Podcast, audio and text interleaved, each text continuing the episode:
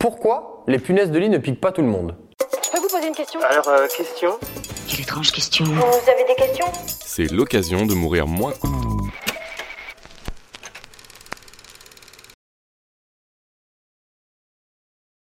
Elles sont partout. Elles reviennent. Elles nous envahissent. Sauvez les meubles tant qu'il en a encore temps, car leur offensive sera terrible. Bref, ouais, c'est vraiment la crise et pas qu'un peu. Métro, ciné, TGV, amphithéâtre, les petits parasites notoires que sont les punaises de lit sont en train de faire un joyeux bordel dans la capitale. Et on sait que plusieurs d'entre vous en frissonnent, voire se barricadent chez eux.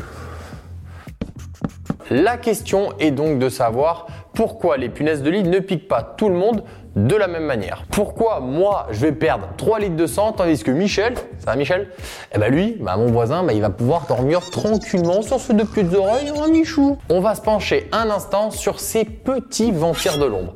Et oui, les punaises de lit se nourrissent principalement la nuit, profitant de notre sommeil pour passer à l'action incognito.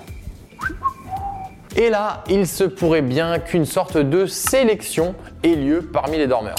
D'abord, l'odeur. Les punaises de lit sont fortement attirées par le CO2 que nous expirons mais aussi par certaines odeurs corporelles. Des études suggèrent que certains profils d'odeur seraient plus alléchants que d'autres.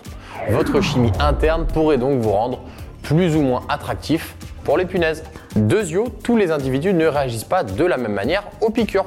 Certains présentent des réactions cutanées marquées, pendant que d'autres ne montrent aucun symptôme. Et ouais, malheureusement, c'est possible de se faire piquer et ne pas le savoir.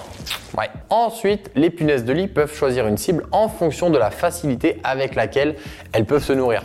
Une peau fine avec une vascularisation plus proéminente pourrait techniquement faciliter le repas de ces petites bêtes. Enfin, les habitudes de sommeil peuvent influencer le choix de leur cible. Un dormeur profond qui ne bouge pas va offrir un festin tranquille Mmh, pour les punaises. Comparé à quelqu'un qui danse la macarena à chaque petit bruit. Ouais, vous voyez forcément de qui on parle. Du coup, est-ce que c'est bien de pas se faire piquer?